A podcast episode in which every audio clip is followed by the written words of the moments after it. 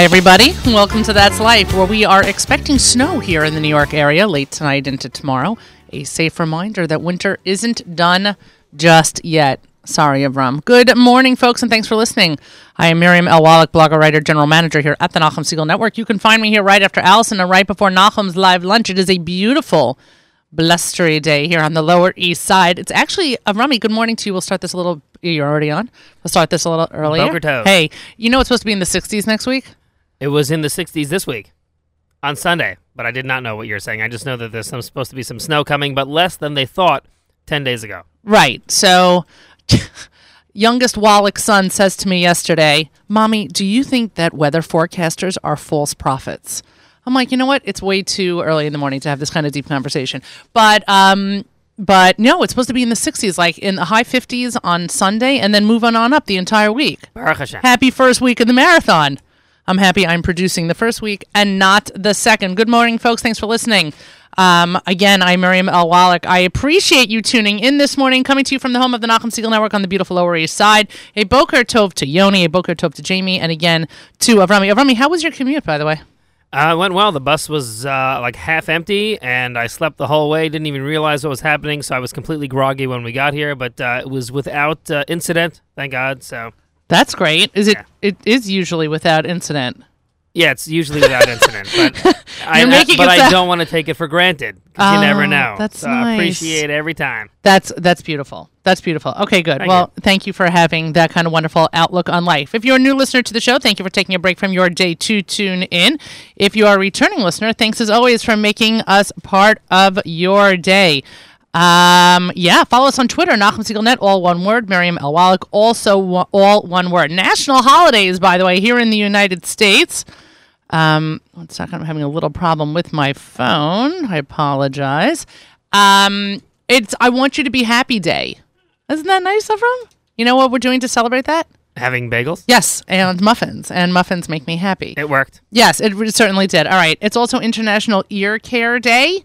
Um, and I don't know what to do about that. It's also World Book Day, which is something I tweeted out this morning. My three favorite books. Do you know what my? All right, you- there's no way for you to know this. I'm not even gonna. I'm not even gonna try this. But if I told you that The Outsiders by S.E. Hinton, any recognition on your face would be helpful. Okay.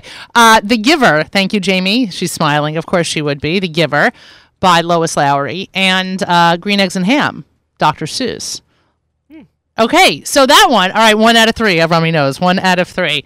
Are you shocked that I'm upset? Not my favorite book by him, but uh, anyways, It's- I have How Far You Will Go. That book. That's a good one. You know that one? Uh, of course I do. Of course I do. But um, you do. By the way, I mean Jamie will appreciate this. Do you know why Green Eggs and Ham is my favorite Dr. Seuss book? Because it teaches kids to try new foods. Because if you try new foods, you might like it, right? Is that not so me? Exactly, because I'm trying to constantly get you to eat a tomato. It's fine.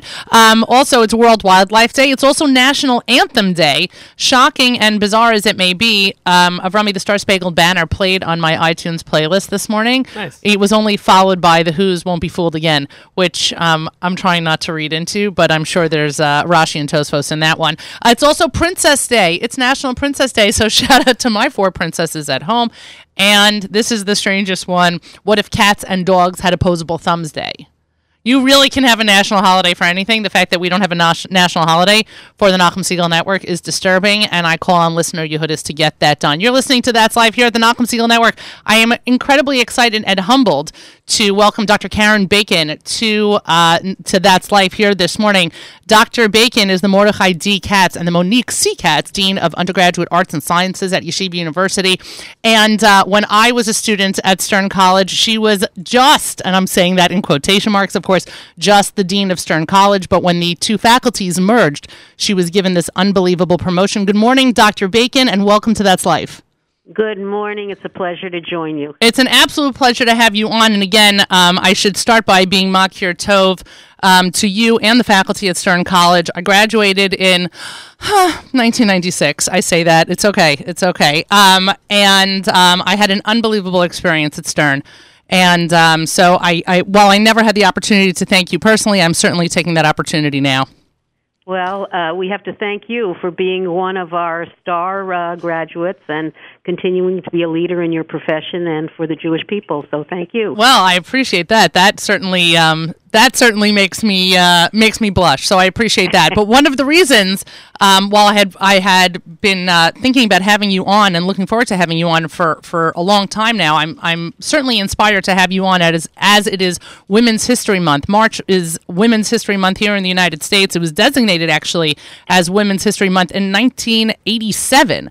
Uh, and then since 1995, it has um, it has been reaffirmed every single presidency by the sitting president as Women's History Month. And so I wanted to take the opportunity as a woman in a man's field to speak to a woman in a man's field who has had the unbelievable opportunity to shape thousands and thousands of women during um, very formative years before they are official adults and before they go out into the workplace. So um, I hope that I hope that some of the um, some of our conversation and some of our discussion is both inspiring to others and enlightening to others because I think that you hold a unique perspective in that you have seen such a change in society and culture both in that real world that outside world in which we both live but also within the culture of the students as well possibly reflective of what's going on outside of Stern College.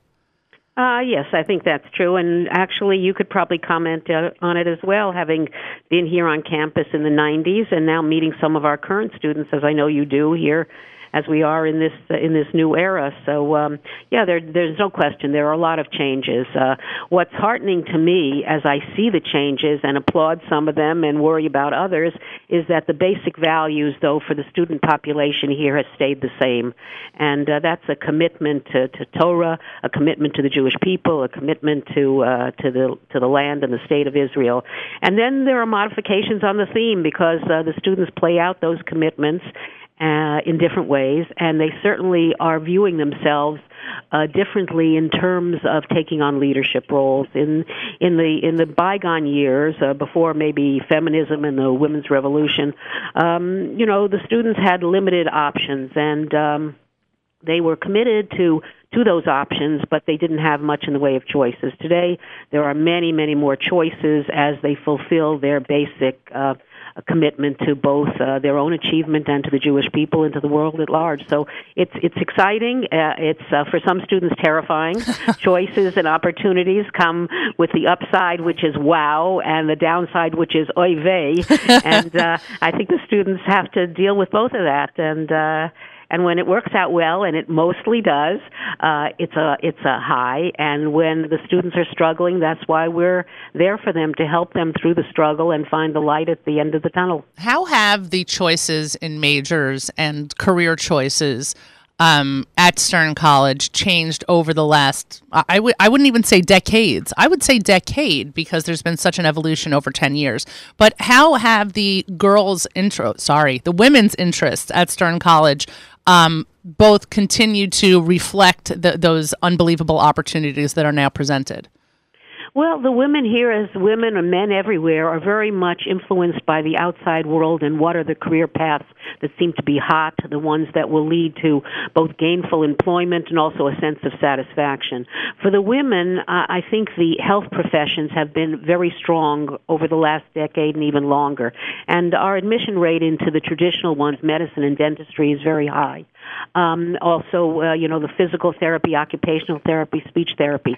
But you know, recently there's been a resurgence in um, interest in nursing and a shortage of nurses, and suddenly the interest in nursing amongst our students has really bloomed. We have a relationship with NYU Nursing School, a joint degree program, and I think this year we're sending 20 women to NYU to begin their nursing career. Now that wasn't true 10 years ago.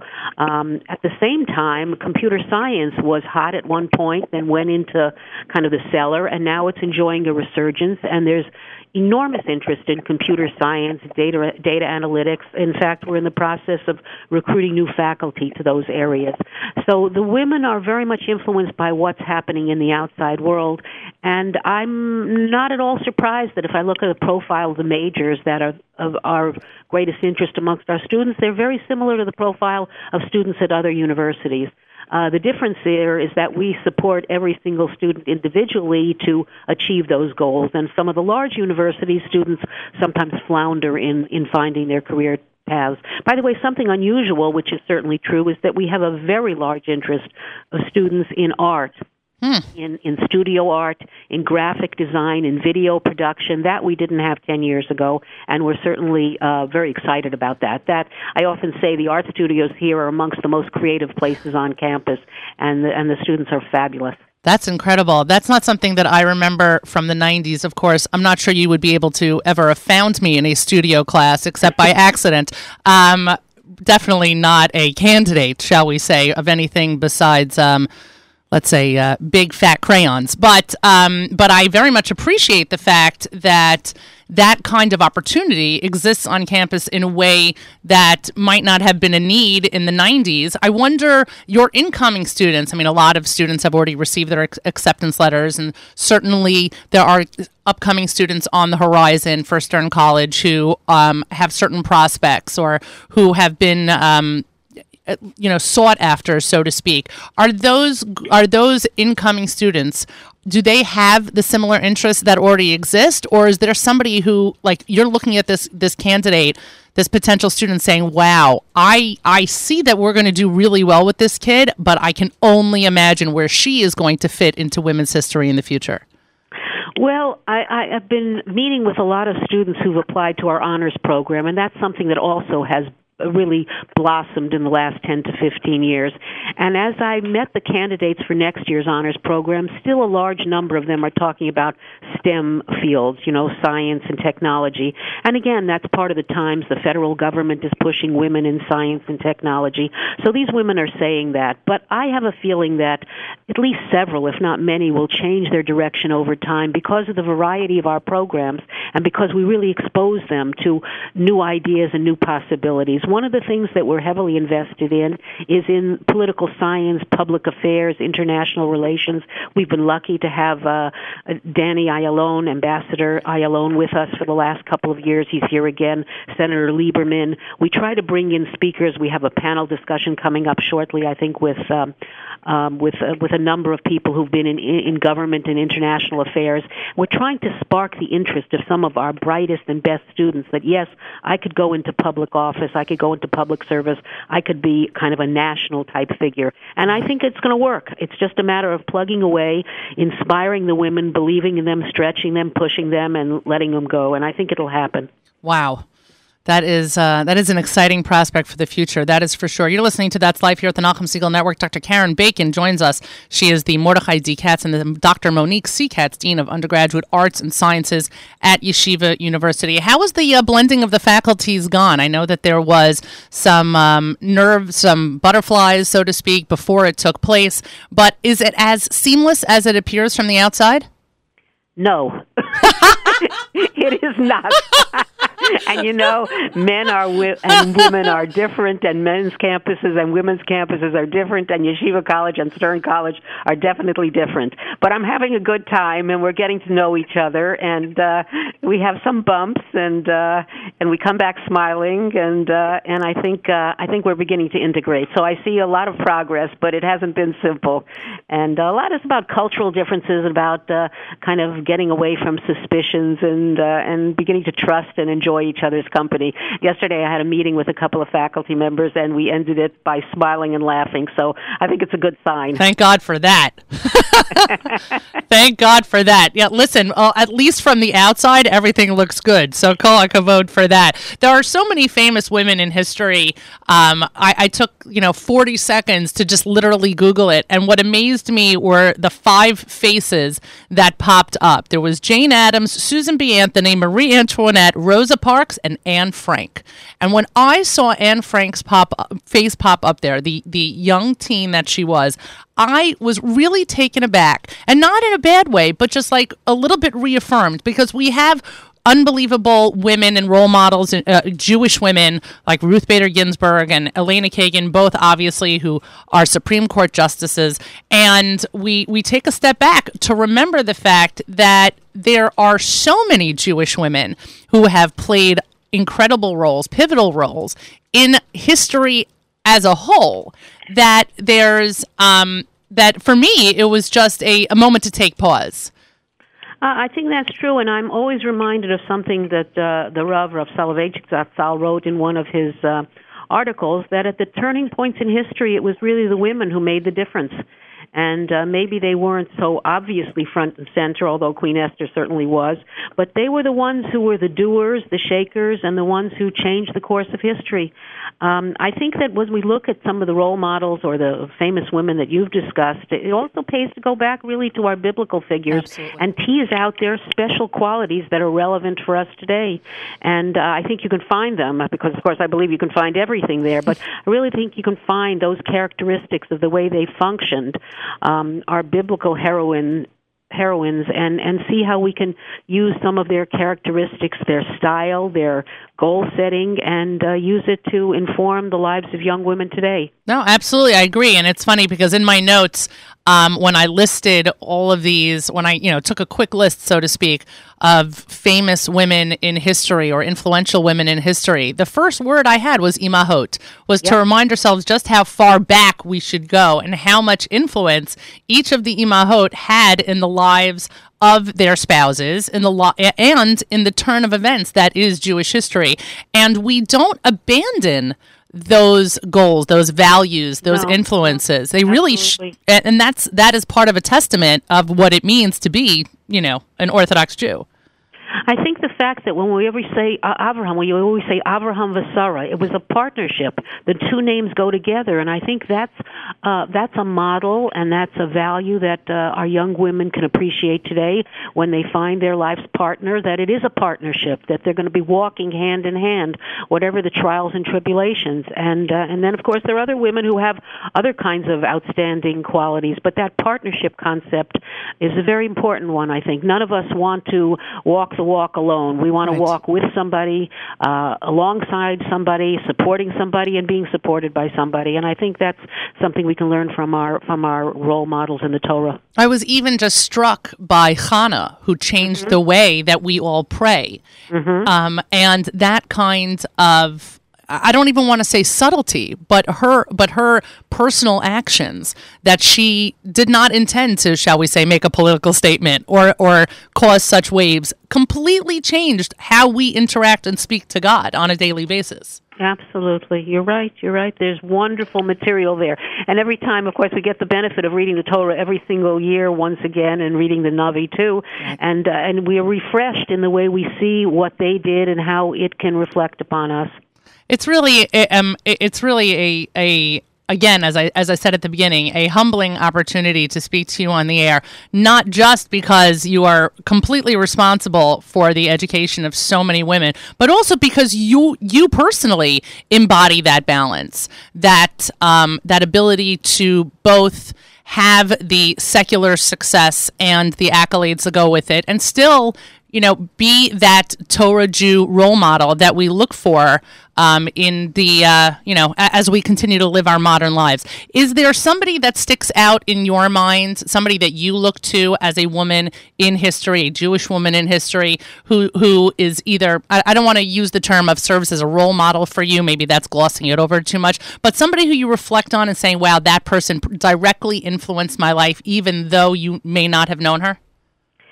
Well, I think we are coming up to Purim, and and I think Esther, in some ways, uh, resonates uh, very uh, clearly for me because you see her transitioning through her life, and uh, I was never a public figure when I was young. Certainly, when I was a student here at Stern College, because I too am an alum and a proud alum. Um, very, very shy, very much in the in the in the background, and uh, life circumstances, and I feel blessed, have brought me to a place where I can actually be of influence to large numbers of people, where I can be outspoken about the things I believe in, and I think that we see that kind of thing in in Esther's life, and then finally we read in the Talmud that she says, uh, "Kitvuni lidorot," you know, tell my story, so Right. it shouldn't be buried someplace. I've learned that that's what women need to do. They need to be effective in what they're doing. They need to be self-reflective so that they are reaching for goals that are both meaningful and and spiritually elevating. But then they also have to say, "Tell my story," and I think that's an important lesson. Absolutely, absolutely. With one final question, what do you look for um, in our future. We keep talking about our history, and obviously, we want to make sure that history either does or does not repeat itself. Hopefully, it repeats itself with good influences, and and we take these these values and we continue them through. But what goal? What what is that moment that you're hoping to to to live for? That you're hoping I shouldn't say to that that you're hoping to uh, reach that attainable goal for women in the future. Wow. I think, wow. I think that goal is they should be able to wake up every morning, look around, and find both peace and exhilaration, both challenges and satisfaction. And I hope we all live through the next election in Amen. November. Amen. I want you to know, by the way, I completely avoided the election conversation specifically because I knew 20 minutes would not be enough for us to be able to discuss it. But there is something to be said for having a woman as a front runner. There is certain something to be said about that. And either way, good, bad, or indifferent, Hillary will certainly take her place and has already taken her place in history. It's a turning point, no yes, question. It no is question. certainly a turning point, and also to have two women who were both running, Carly Fiorina for a while. Yeah. Um, you know, interesting, very interesting where we are. Very Yes, interesting. and the men who are running, very interesting too. Yes, I refer to it as a circus. I'm waiting for my ticket to arrive. Until then, I um, I'm it's just the stakes are so high that Yes. it's terrible. But anyway, exactly, exactly. But again, we will hold that for another conversation when you and I finally discuss political science. over drinks. Anytime. Okay. Anytime. Dean, Dean Bacon, I, I very much appreciate you joining me. Thank you so much. Kol to you and continued hatzlacha. My pleasure. Thank you so much. My pleasure. You're listening to That's Life here at the Nachum Segal Network. Wow, that is like a stern college grad moment. I'm totally enjoying myself. Uh, Rami, you could, you, all right, you know, you're looking at me like I- I'm a little bit fangirl right now. Very honestly, I am. I'm a little bit fangirl. Dean Bacon is incredible, and she's just as real in real life as she is on the air. Anyway, you've been listening to That's Life here at the Nachum Segal Network. I am, uh, I'm going to pull up a song in the background as soon as I do my fortune cookie because I realize that Yoni keeps pulling fortune cookies for me, and I apologize that this is out of order. Um, I would say Adar v'nahafochu, but I'm just making excuses for the fact that I forgot to crack it open to begin with. Here we go. Success won't taste so good without failure as appetizers. Somebody say food. I think that I think I just missed the entire point of the um, the fortune, but I like it anyway. It actually, uh, Rami, you know what? I'm going to play these numbers. That's good. That's good. I'm going to read it to Nachum. We'll see how it comes up. Anyway, you've been listening to That's Life here at the Nachum Segal Network. We have a full afternoon of programming for you right after That's Life. It's the live lunch with Nachum Segal from 11 a.m. to 1 p.m. I'm going to pull. I'm going. to I'm going to start playing this music only because it is long, and I hope you enjoy it. And uh, it's a little bit off the beaten path.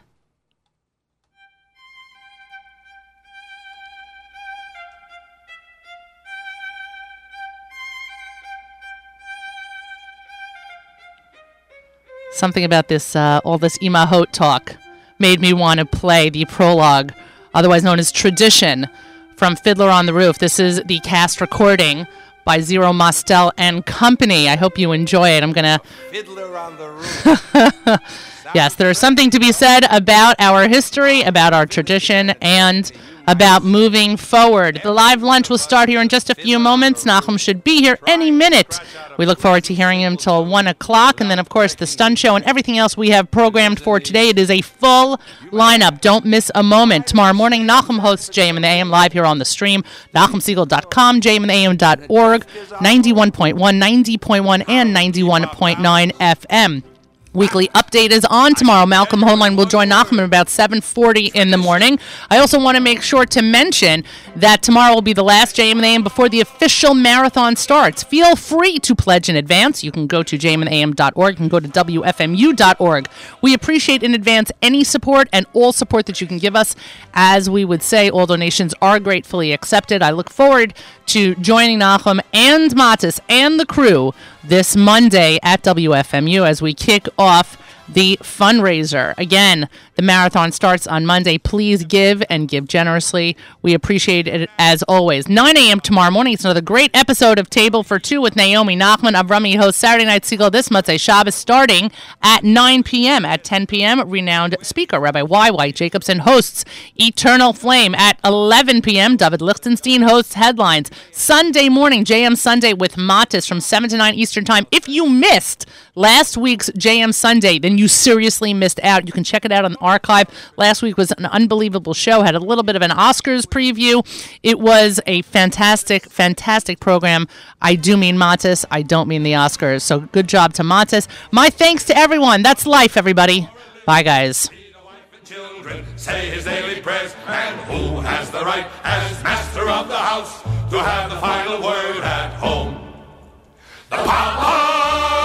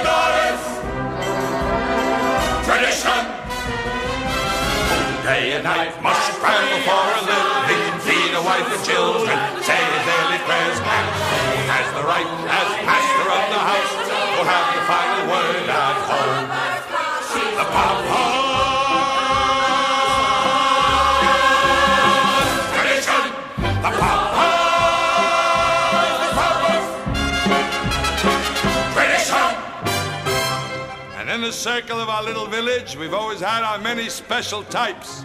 For instance, Yenta the matchmaker. Avram, I have a perfect match for your son. A wonderful girl. Who is it? Rachel, the shoemaker's daughter. Rachel. She can hardly see. She's almost blind. Tell the truth, Avram. Is your son so much to look at? The way she sees and the way he looks, it's a perfect match. And Reb Nachum the beggar. Alms for the poor. Alms for the poor. Here, Reb Nachum, here's one kopeck. One kopeck? Last week you gave me two kopecks. I had a bad week. So, if you had a bad week, why should I suffer? And most important, our beloved rabbi.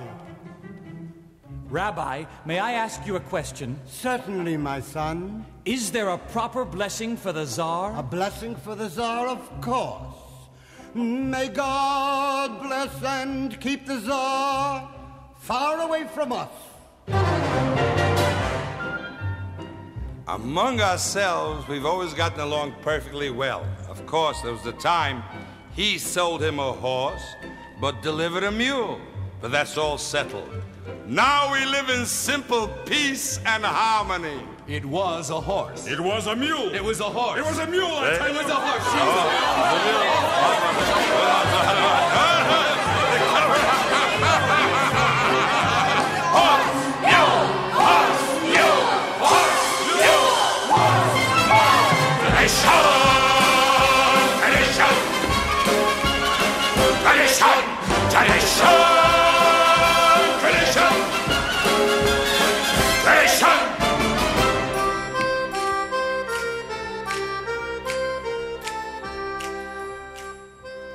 Tradition.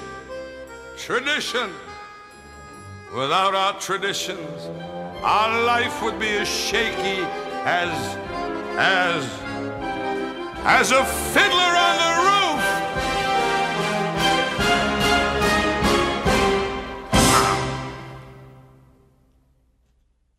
You've been listening to That's Life with Miriam L. Wallach. Coming up next, live lunch with me, Nahum Segal, right here at the Nahum Segal Network.